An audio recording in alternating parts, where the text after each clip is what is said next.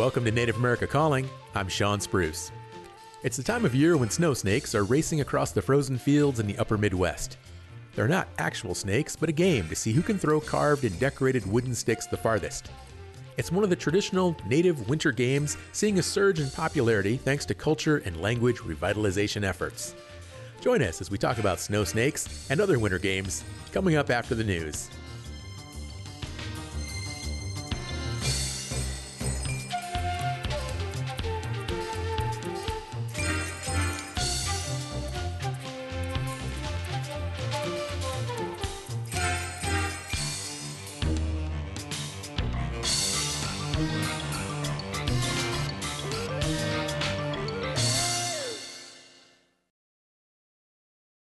This is National Native News. I'm Megan Kamerick in for Antonia Gonzalez.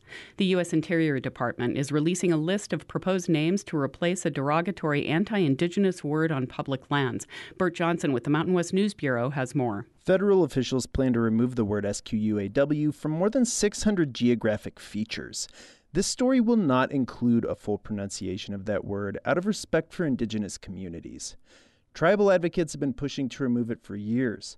Helen Fillmore is a member of the Washoe tribe of Nevada and California. She told KNPR's Native Nevada podcast the word was a reminder of the violence Native women endured during colonization. It's also an ongoing barrier, I would say, for being able to be a part of our homelands and to carry out our traditional practices like they should be. For example, the department proposed renaming a creek in Elko County, Nevada to Wally Creek or Goshute Valley members of the public will be able to weigh in on the changes. The department has removed offensive words from use before, including slurs targeting African Americans and Japanese Americans. For National Native News, I'm Bert Johnson. In an annual address to state lawmakers, a representative of Wisconsin's 11 federally recognized tribes challenged Republican led efforts to change voting laws and restrict teaching about racism. Chuck Quirmbach of station WUWM in Milwaukee reports. Shannon Holsey, president of the Stockbridge Munsee Band of Mohican Indians, gave this year's State of the Tribes address at the Capitol building in Madison. It comes as Republicans prepare to pass bills that critics say would limit voting later this year. Holsey challenged lawmakers to instead expand access to the ballot box. We should all do more to ensure that all Americans, including Native Americans, can exercise this right easily the GOP controlled Wisconsin legislature also recently voted to prohibit Wisconsin public schools from teaching students and training employees about concepts such as systemic racism and implicit bias. Democratic Governor Tony Evers vetoed that measure, and Holsey called on lawmakers to now take a different approach. It is our view and response as tribal nations that perhaps what is needed is not critical theory and more critical thinking. Holsey also criticized the remaining use of Native American mascots by Wisconsin sports teams and called for action against climate change. For National Native News, I'm Chuck Quirmbach. Russia has declared a non governmental organization that seeks to protect the rights of indigenous ethnic groups in the Volga region as undesirable. Radio Free Europe reports that the Prosecutor General's office said since the group Free Idel Ural, is registered in the Ukrainian capital, Kiev, it, quote, poses a danger to the Russian Federation's constitutional order and security. Exiled activists from the Volga region established this NGO to represent the interests of native ethnic groups in six Russian republics. Russia has been increasing pressure on activists seeking autonomy for the country's many ethnic groups. And in Chile, the last living speaker of an indigenous language has died. Reuters reports Cristina Calderon died last week at age 93. She mastered the Yamana language of the Yagan community, and after her sister died nearly 20 years ago, was the last person in the world to speak it. The remaining Yagan number a few dozen, but they stopped learning the language. Calderon created a dictionary of the language with translations in Spanish. This gives some hope of preserving it. The Yagan's ancestral ethnic group used to populate the archipelagos of South America's extreme south near the Antarctic. For National Native News, I'm Megan Kamerick.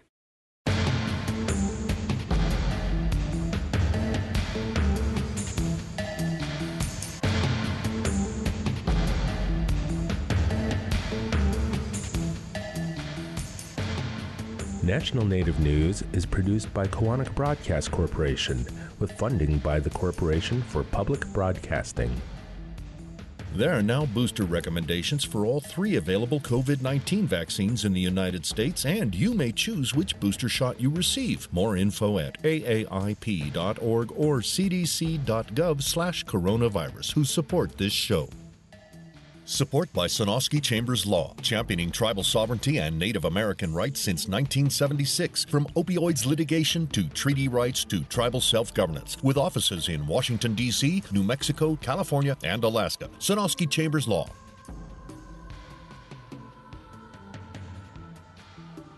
Native Voice One, the Native American Radio Network.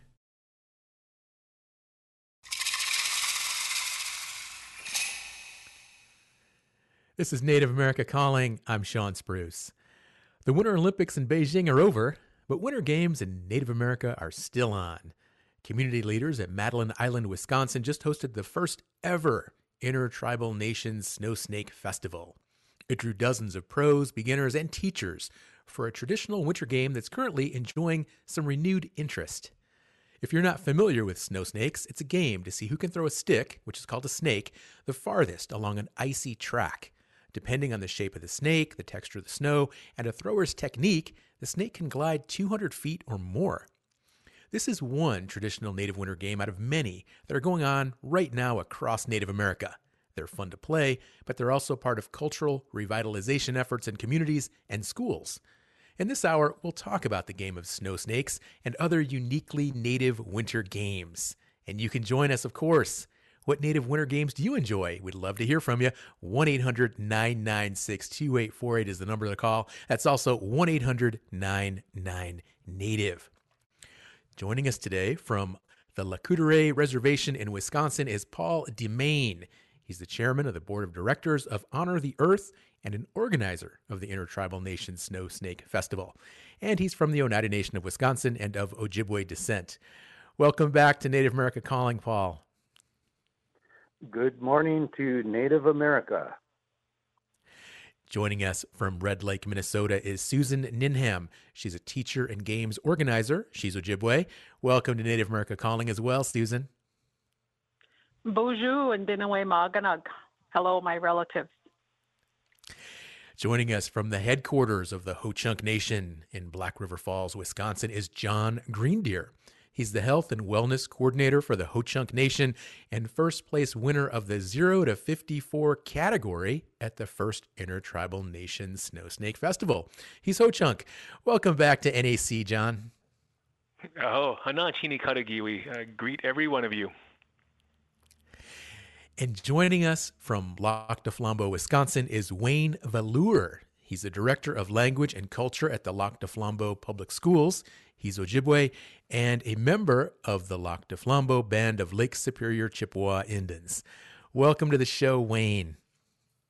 Bonjour, bonjour, um, bonjour, Jikinomagajik, and Minoa, Minoa Anishinaabe. Uh, hello to all my fellow Anishinaabe Native people out there, and uh, happy to be on the show today. And thank you all, all of my guests, for those warm introductions.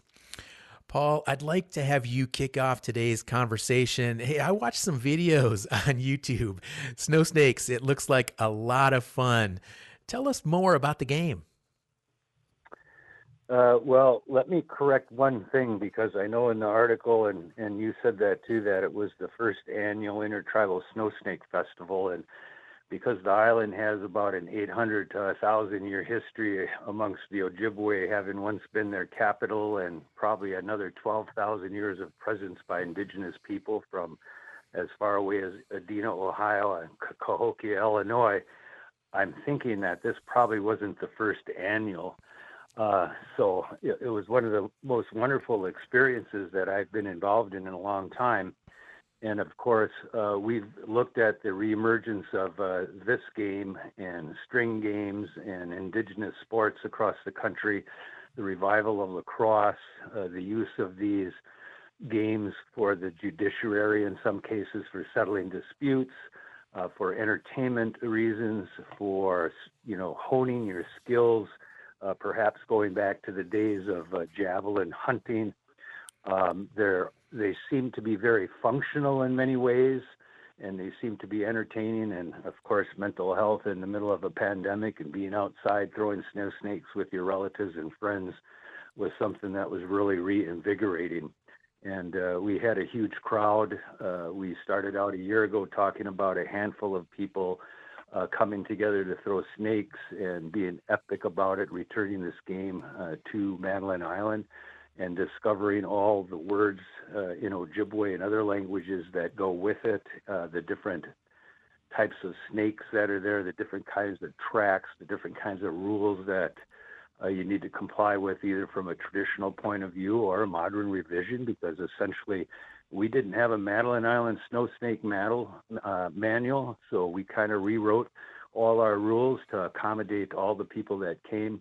And uh, the pulling together was tremendous. Uh, Dan Ninham, uh, you know, uh, took the took charge of organizing a consensus on rules and regulations and processes. His wife Susan took care to make sure that the things on site were being dealt with in terms of games and prizes and keeping track of things. So there was just a tremendous you know, and John and John John, who you got on here, through the winning uh, snake, so he can crow around about that whole thing. But it was just an experience that was phenomenal. And if anyone's told you about how the ice road, the one mile long ice road from the mainland to the island, opened up on Thursday night as people started arriving, and at 10:38 we were told that there was an ice heave and people needed to get off, and so everyone but me at 11 o'clock was off the island and my car got stuck there for about an extra week. I had all kinds of ways off the island, but that was a pleasant experience as okay. well. Okay, lost Paul.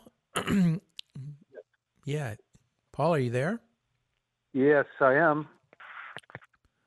Okay, just lost you there for a moment, or maybe it was on my end. I'm sorry. So, anyway, Paul, thank you for that history. Uh, fascinating. This game goes back so so many centuries, apparently, and, and so much culture behind it. So, can you tell us a little bit more about the object of the game, Snow Snakes? I mean, how is it played exactly? Well, uh, if, if people have a chance, go look at the video. It's on YouTube, Snow Snakes on Madeline Island. But uh, the the intent of the game is uh, skill building. Uh, so, in other words, people in this particular case are looking for uh, distance in terms of their throws. Uh, we probably had five or six, six different types of snakes. We had mud cats, which are short. We had long javelin-like snakes. We had snakes that are on ice snakes with a large head at the front. We had snakes that had pewter and lead in the front of them. And so uh, we kind of cleared the track real early by saying that uh, we would accommodate all different types of snakes, all kinds of different individuals on the track. There was an on ice uh, track that is uh, flat on ice and, and cleared off, and, and that was used by uh, more of the uh, amateur throwers non-competitive throwers, a wider track, and then there was a hoop track that uh, Bob Shimmick from Red Lake brought over, uh, which I had never seen ever before in my life or heard of, and uh, that intent was throwing snakes at a rolling hoop target as they roll that target, that hoop on the other end. So there's a person on the other end, he rolls a hoop, and several people lined up on an ice cleared square throw snakes to try to get as close as that hoop are in the hoop with a different level of points for getting close or going through. So we learned uh, quite a, a, a, lot about the differences of games, the pointing of the games, individual throws, uh, competition teams, and we tried to really hear from everyone. I think we got a good start. We don't have everything. Our New York Seneca delegation got snowed in out in Buffalo, so they couldn't come uh, uh show off their highly professional, skilled snow snake operation. They've been doing it for years and they are into it intensely. So a lot of diversity, a lot of conversation, a lot of consensus making, and a hell of a lot of fun. Well, let's hear from our 0 to 54 age group category champion, John Greendeer. John, that's a pretty wide range of competition there, 0 to 54. Tell us about your winning throw at the festival. What did it take to win that? I, have no idea what it took. Um, you know, one of the unique aspects of this game is um, there's so many variables. You can you can have you had mentioned, you know, the types of sticks and the snow and the skill. Um, you know, a lot of that has to come together and synchronize. You can have a champion stick and it's just not connecting with the track well enough and and I thought that was my curse for the weekend because uh, I think you know in Indian country you, we always watch what we say and how we say it um, and I think I crossed some lines early in the fall by talking a little smack with my brothers about this game and I was not really backing it up that whole weekend I think I was only throwing like 150 or 160 at best and I definitely should have been in the youth category.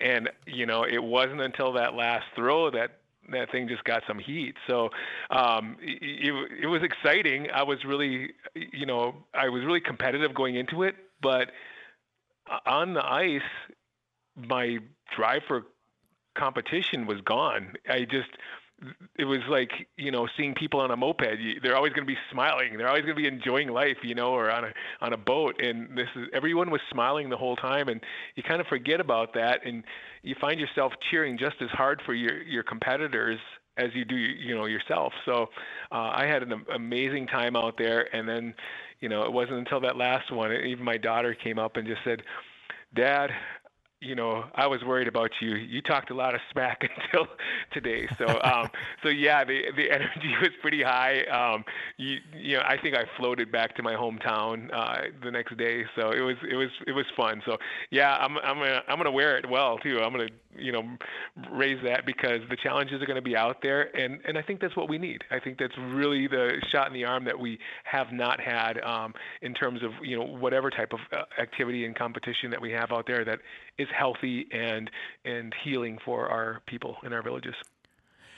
Well, John, I want to thank you again on your championship, but I do have to say I think you kind of lucked out with those um, those brothers from the, the Seneca Nation not being able to show up because I think you would have had a little bit more competition had they been there. But, folks, anyway, we were going to have to take a break here in just a short minute. But again, we are talking snow snakes, we're talking winter games, native style, and we really want to hear from you. So give us a call 1 800 996 2848. That is the number to call give us a holler. We want to hear from you. Tell us what you're doing in terms of winter games, how you're enduring these colder winter months, and of course, coming out of the pandemic as well. So, lots of opportunities to go out there and have some fun, and we want to hear from you. Uh, my name's Sean Spruce. You're listening to Native America Calling, and we'll be back right after the break.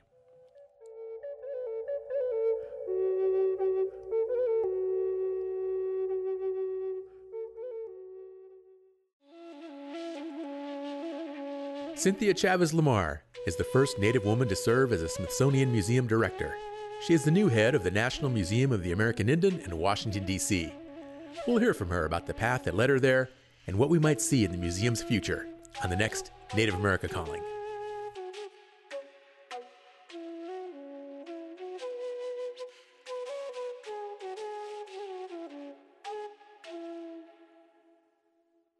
The Association of American Indian Physicians and the Centers for Disease Control and Prevention remind you there are now booster recommendations for all three available COVID 19 vaccines in the United States. You may choose which COVID 19 vaccine you receive as a booster shot. Getting the COVID 19 vaccination protects you, your family, and your community. More information at aaip.org or cdc.gov slash coronavirus, who support this show.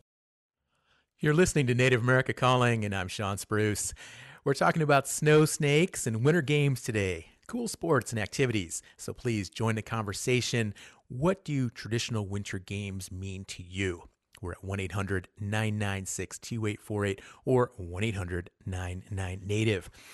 Let's bring Susan Ninham into the conversation now. She's a teacher and games organizer. Susan, tell us um, what kind of work goes into organizing an event like a Snow Snakes tournament? Well, for most activities that are organized in uh, tribal communities is the communication, you know, the information getting out to the public on either social media, um, text messaging, um, sending out flyers, posting it on the internet, um, and sometimes just calling and talking to people face to face. And so that's the, I think, the biggest challenge that we always have is being able to get the information out to the communities to um, participate in our activities that we organize. Susan Paul shared a little bit of history earlier on the game Snow Snakes. Have women always been a part of the game? Women have not always been a part of the game, and they have just recently been um, acknowledged to participate in a lot of our um, traditional games. And most games were uh, traditionally played by the boys and the men of the communities. And there are games that are specific just for women also. But well, Snow Snake about, was not one of them. Uh, well, what about some other traditional winter games uh, that are are popular in that area? Can you can you tell us about some other games?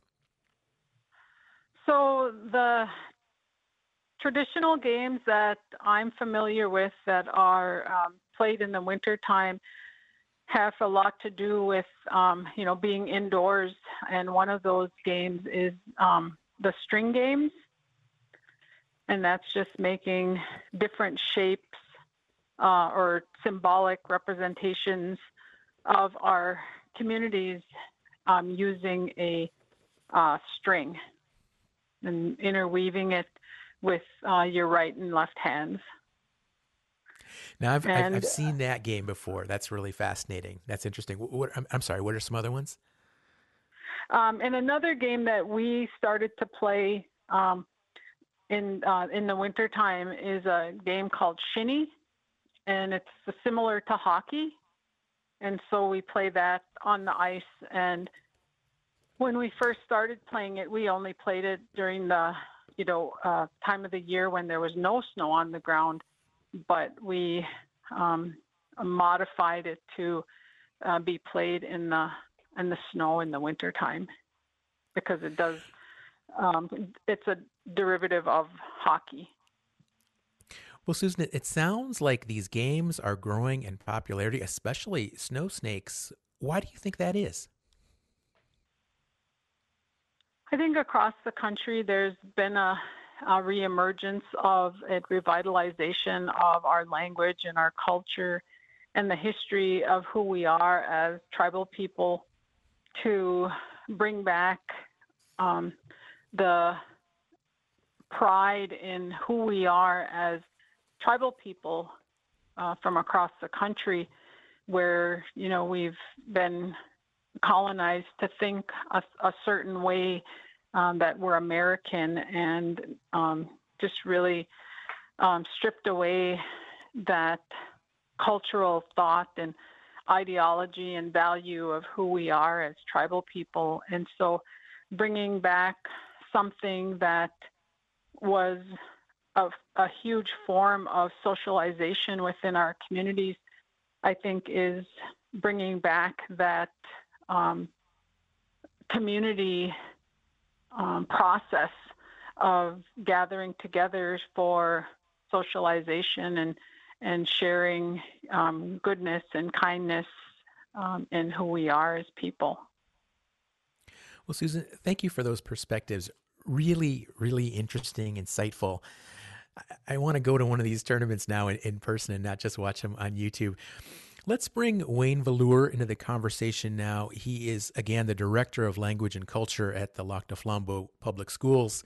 And Wayne, can people of all ages enjoy snow snakes? Oh, absolutely.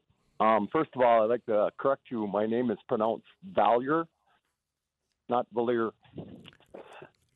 But anyway, I'm sorry, Wayne. All, okay, so all all ages are can play snow snake. It's a it's a game for all ages.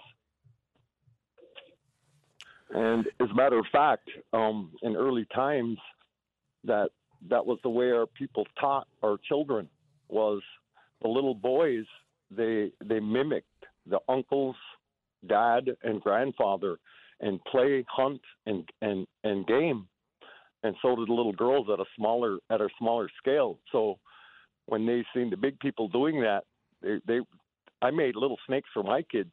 So we we make tiny snakes for little bitty kids to throw too. So we get them started young here in Lac du Flambeau. Now, how long have you been playing snow snakes, Wayne? Well, that was the, that was the thing. We we started a program here about 12 years ago called Ojibwe Bibuni Atadiwin, which means the Ojibwe Winter Games. And it started out with a with a vision I had, a dream I had. I saw hundreds of of of our youth out on the ice playing these different various games, and they were yelling and cheering and having a great time. So I started to think about that, and that dream became more vivid to me what I had to do. So we went ahead and we we started to um, started to do the research on the different different games that we played, and we started it, and and Snow Snake was one of them. Um, so we've been doing it here in Lac du Flambeau for almost 12 years now, and before that that point, a snow snake hadn't been slid on the ice in competition in our community in over 175 years. So since we brought snow the Guni Kaganebik, the snow snake as the Ojibwe call it, back to our community, um, it's it's becoming it's became common knowledge in our community. Our our children are are exposed to it at a very young age, and by the time they leave the eighth grade, they understand um, its history, they understand where it comes from, and and how to play the game, and how uh, to follow the the grandfather teachings while they're playing it. Well, Wayne, thanks uh, thanks as well for the, those insights and that perspective. We have a caller on the line. His name is Melvin. He's one of our regulars. He's listening on KZYK in Santee, Nebraska. Melvin, you're on the air. Well, uh, one thing I want to say about the snow stick, what I observed, I never played. I was just introduced and watched. But the social events going on in and around it, it's a big social event. You know, I've seen the hand games, I've seen other traditional games that I didn't know, but uh, the snowstake uh, games, uh, it's it's a big social event that's very important for our people to participate in these. You know, I know guys that met their wives there, but it's it's a social event, and uh, I encourage everybody to try to participate or just observe. Thank you. Uh, well, thank you. Melvin, are you still on the air? Yeah. Melvin, I'm curious, yeah. what are some uh, uh, traditional native games that are played up in, in your part of the country? Well, mainly hand games and moccasin games. You know, the uh, snow stake it, we don't have it yet. We will. We will now. Yeah, I think it's going to start taking off to a, a lot of different native. I, mean, I think if you have snow and a little bit of ice, it sounds like you could you could set up uh, a tournament or, or, get the game going. So it's it's really really interesting. Wayne, I, would like to ask you, you know, about the actual um, the craft work that goes on into actually making the snakes. How do you know what kind of wood makes the best snow snake? Right. We we found out like um the gentleman like um John John was saying earlier about there are different snakes made for different different um I guess different um um ground types from if you're on the ice or if you're going to be sliding through the snow um, we have a snake here in Lac du Flambeau that we use. Is we call the diver snake, and the object of the game is in deep snow. We we we um we cut away the snow a little ways, and the object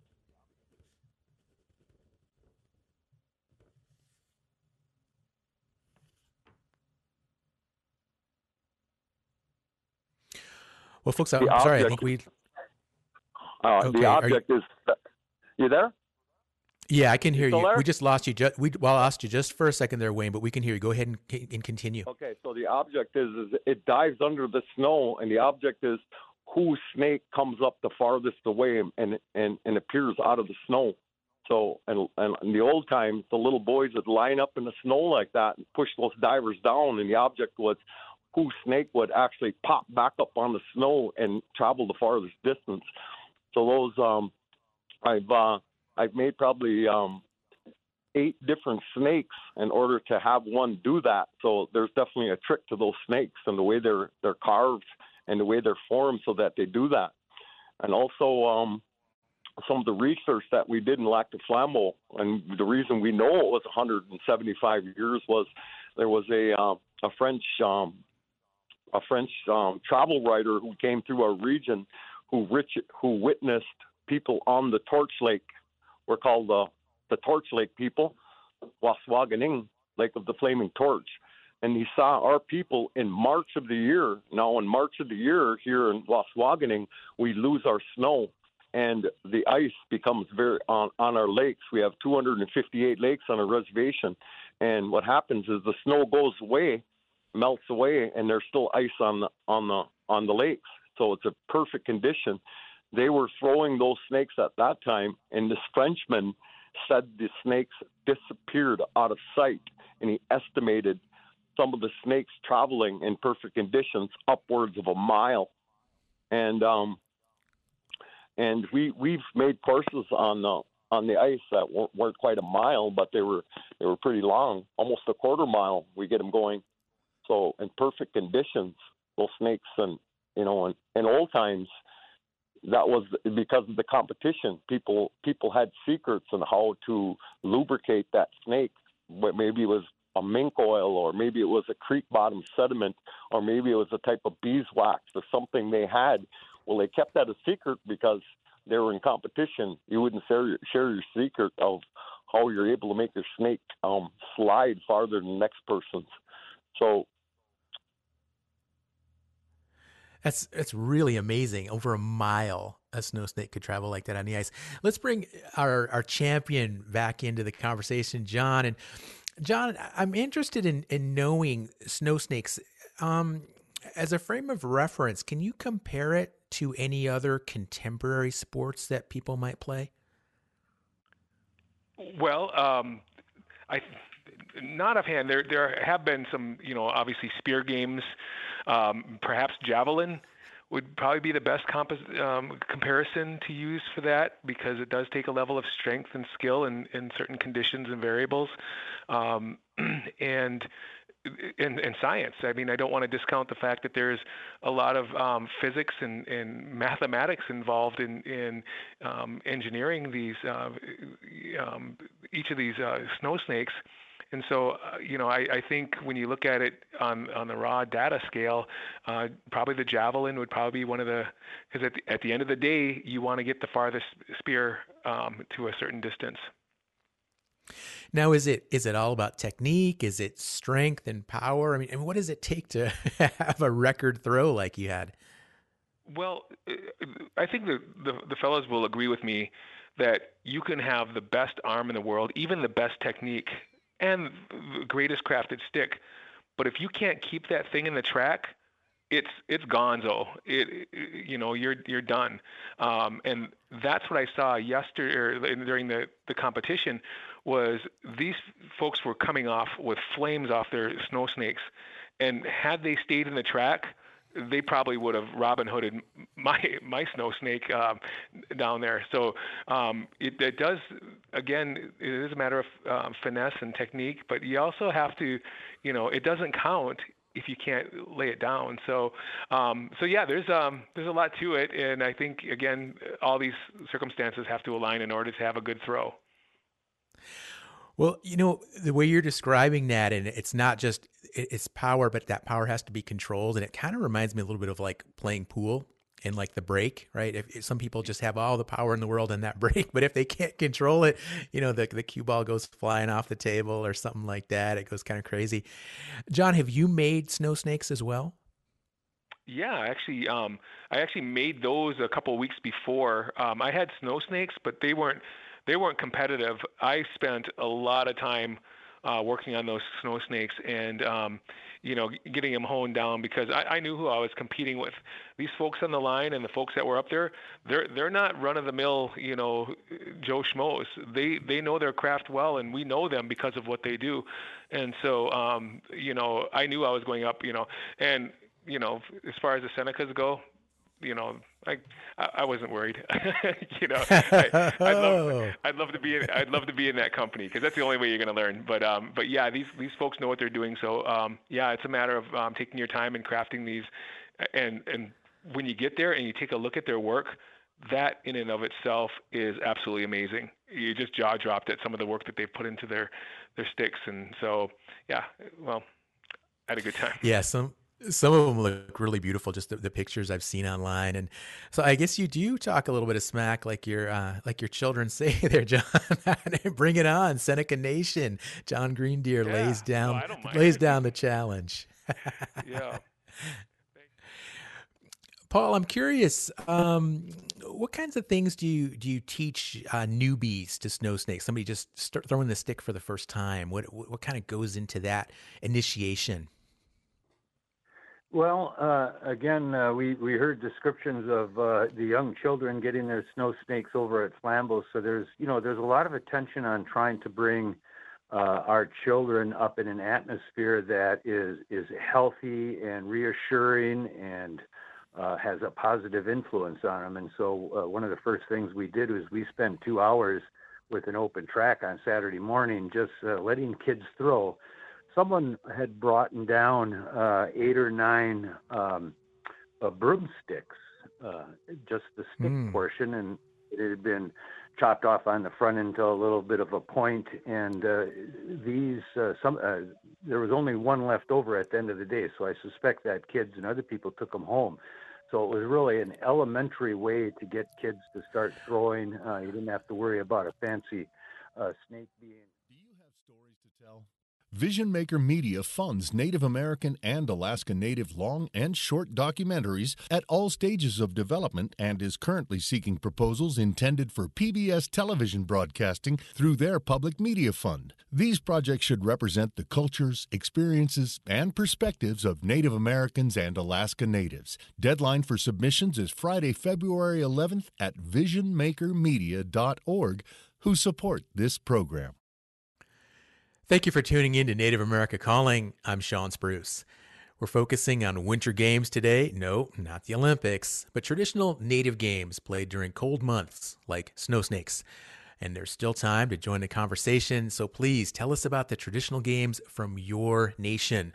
We're at 1 800 996 2848, also 1 800 99 Native. And before we went to break, we were listening to Paul, and he was telling us about introducing new people to the game of snow snakes and what that all entails. And we had to go to a quick break. So, Paul, I apologize, but please continue your thoughts.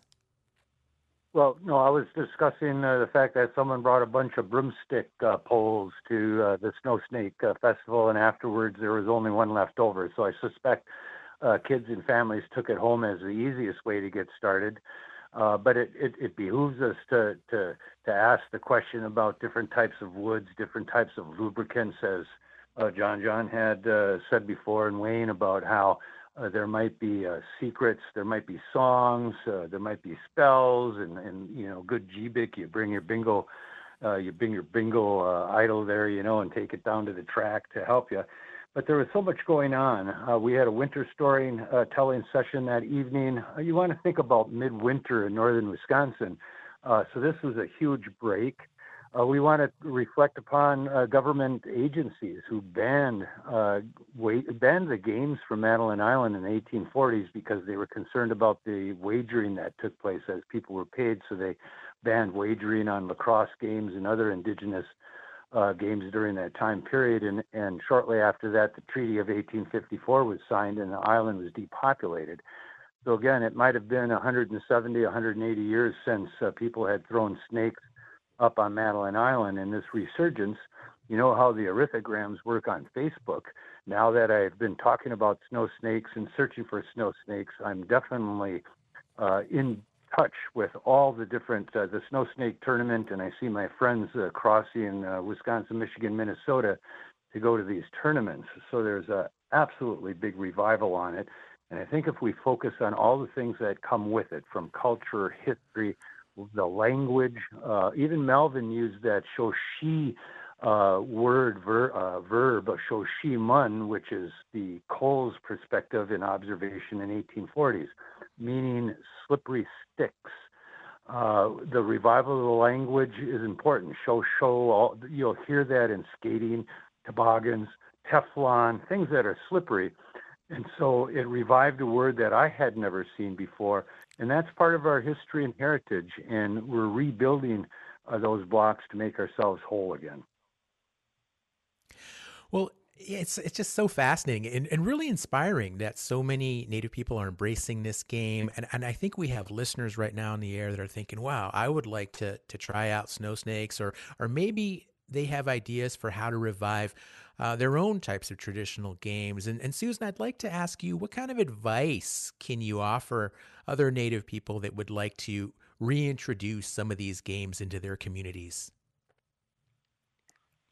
Well, first of all, I think just finding out in your community what's going on, and most of our communities have a department that focuses on language or culture, and um, most communities in the northern Minnesota area also have uh, tribal colleges that also are teaching a lot of those traditional con- uh, content in their curriculum. Um, um, just really word of mouth too is probably one of the best ways to do it. Um, you know, we've encouraged the people in our community to become implement makers and using that as a resource then for the community to engage in the different activities for the implements that they're making, um, you know, such as lacrosse sticks, um, making the snow snakes, um, the hoop and pole. Um, those are some of the things that we've encouraged our community to start making. And we had a period where we had at least a half a dozen individuals making those implements for our use and you know, just setting a time to organize within the community to have an event um, to promote it within the community and outside the community. Well, thank you, Susan. That's really helpful. And Wayne, I'd like to ask you as well, since you work there in schools, what kind of advice or encouragement could you offer to native schools that would like to introduce these types of games into their curriculum?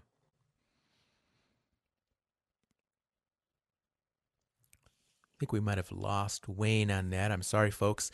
Uh, uh, John, I'd like to. What, what about you? How, how, do you think we can foster more interest in Native games throughout Native America? Well, I think one of the most um, common cliches, but probably the most apt, applicable, is "make it and they will come." Uh, we we didn't really talk about the actual construction of the Snow Snake Run itself, and you know how much I mean at least at the inception of developing these games how much that brings people together to uh, put their work together. A lot of times in this convenient world, everybody wants everything right when they show up. They want to learn how to make moccasins, but they don't want to learn how to tan hides, and they they want to learn how to do quill work, but they don't want to work with the animals itself. And this as well, um, it's labor intensive, uh, depending on the uh, conditions. Um, at this tournament, we it was pretty cold, and um, on the day of construction, you know the the snow was blowing sideways. There was a um, there was a good number of people. I think that's the most people I've ever built a snow snake with. But usually, when it, in, in reality, if you get more than three people, you actually feeling pretty good. But it's a lot of shoveling. Sometimes they use snow blowers, and then making the track itself, um, usually uh, um, uh, dragging a, a, log or a PVC or a pole, pounding it in. Um, you know, it, it's done in so many different ways. But I do believe once the run is constructed uh, and and welcoming, uh, people are going to play.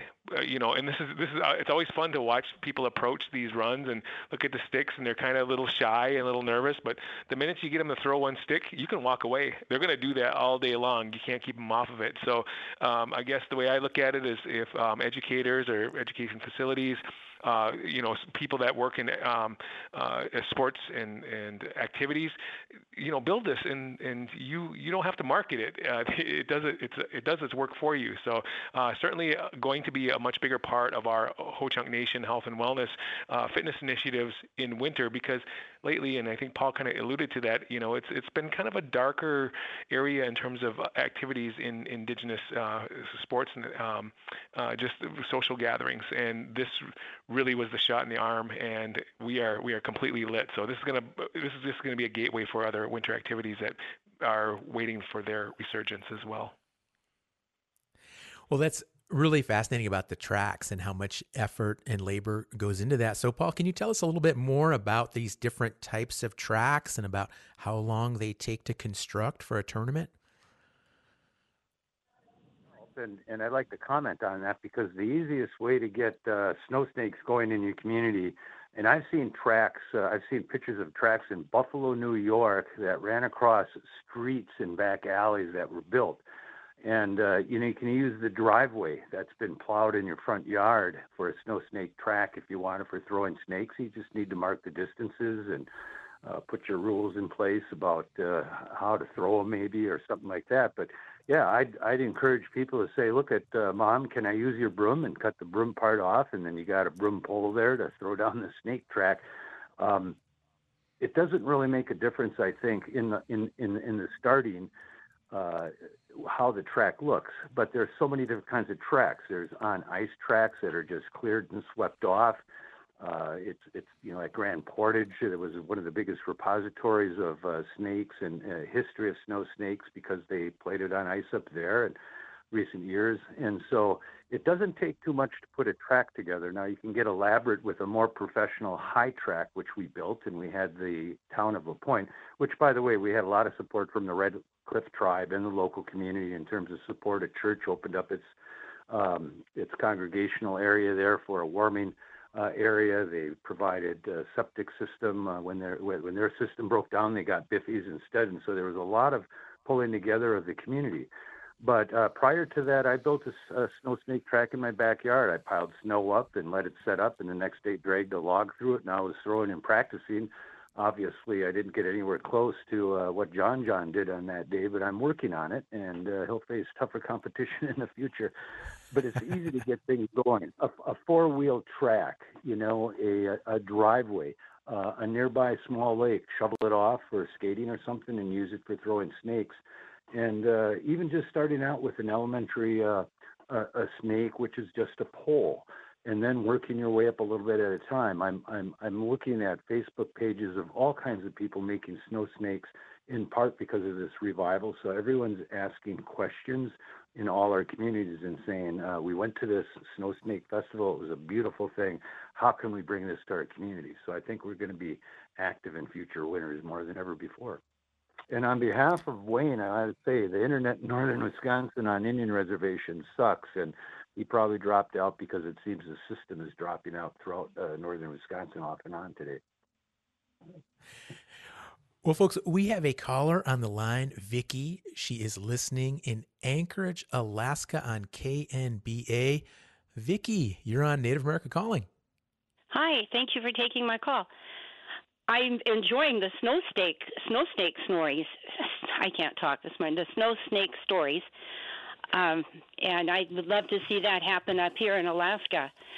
We have our own little thing called the Native Youth Olympics, and they're all um, measurements of strength and agility and stuff. And some of the things they do are like the Alaskan high kick, an arm pull, they call an Eskimo stick pull, an Indian stick pull, a kneel jump, a one foot high kick, a one hand reach, a scissor broad jump. Probably the toughest one is a seal hop, and a two foot high kick and a wrist carry. And they've all got specific rules for everything, and the records of what people have done with these are just absolutely incredible. So I just wanted to share that you know we have that up here, and people come from all over the state to a convention area, and they have this competition. I think it's over about three days.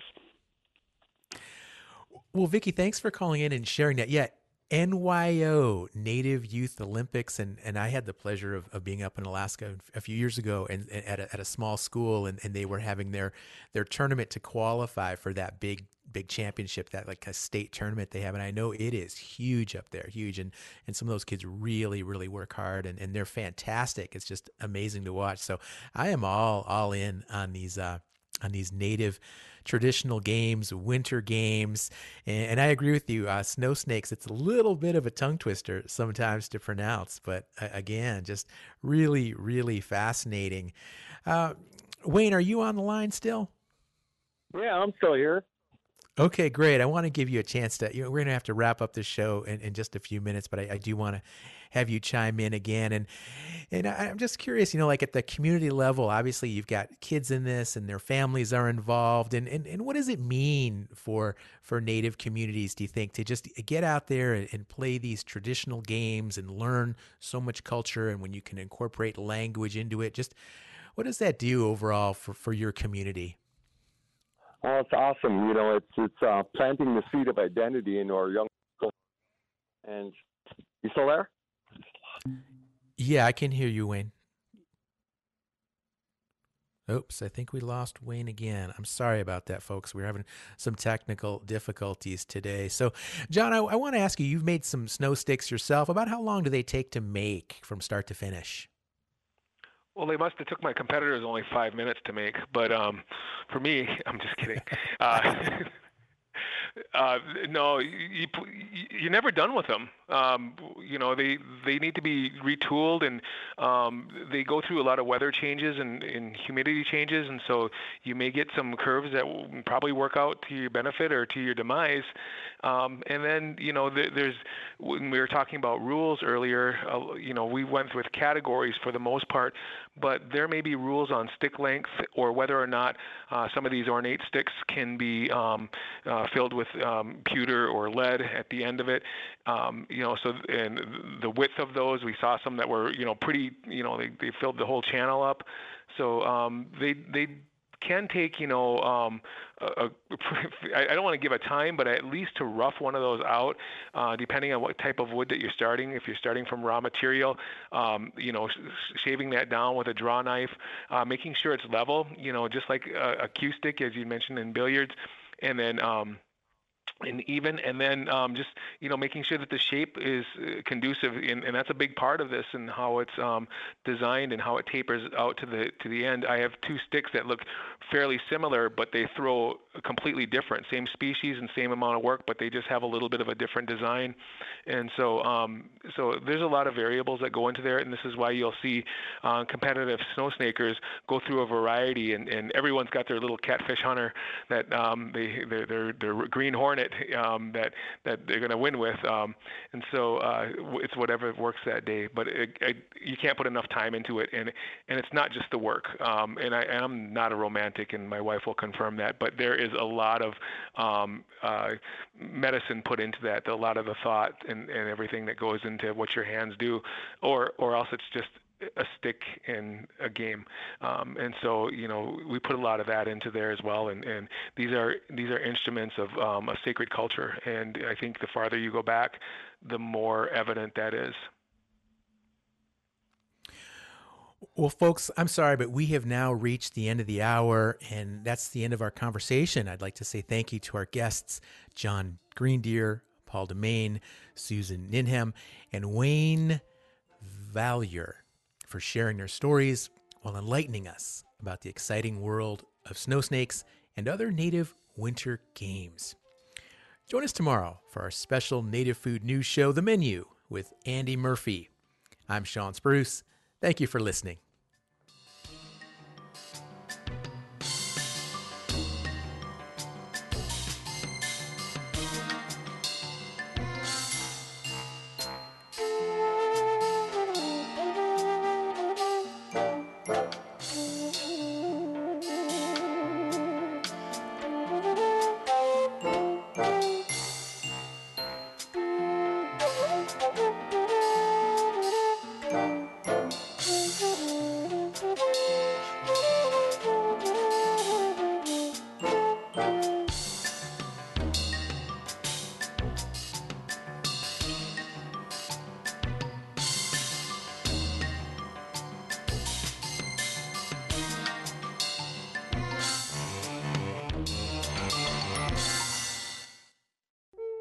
Support by the American Indian College Fund. The American Indian College Fund provides millions of dollars of scholarships to thousands of Native students every year. Tribal citizens of every age and experience are eligible. Scholarship applications are now open for the upcoming school year at collegefund.org.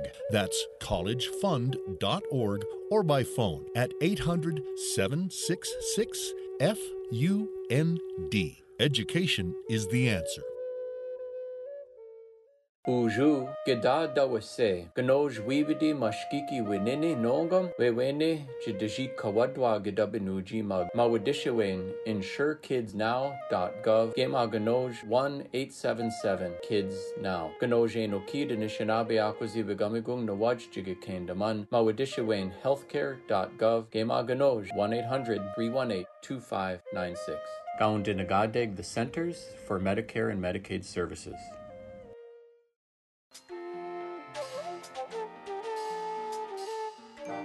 Native America Calling is produced in the Annenberg National Native Voice Studios in Albuquerque, New Mexico by Koahnic Broadcast Corporation, a native nonprofit media organization. Funding is provided by the Corporation for Public Broadcasting with support from the Public Radio Satellite Service. Music is by Brent Michael Davids. Native Voice One, the Native American Radio Network.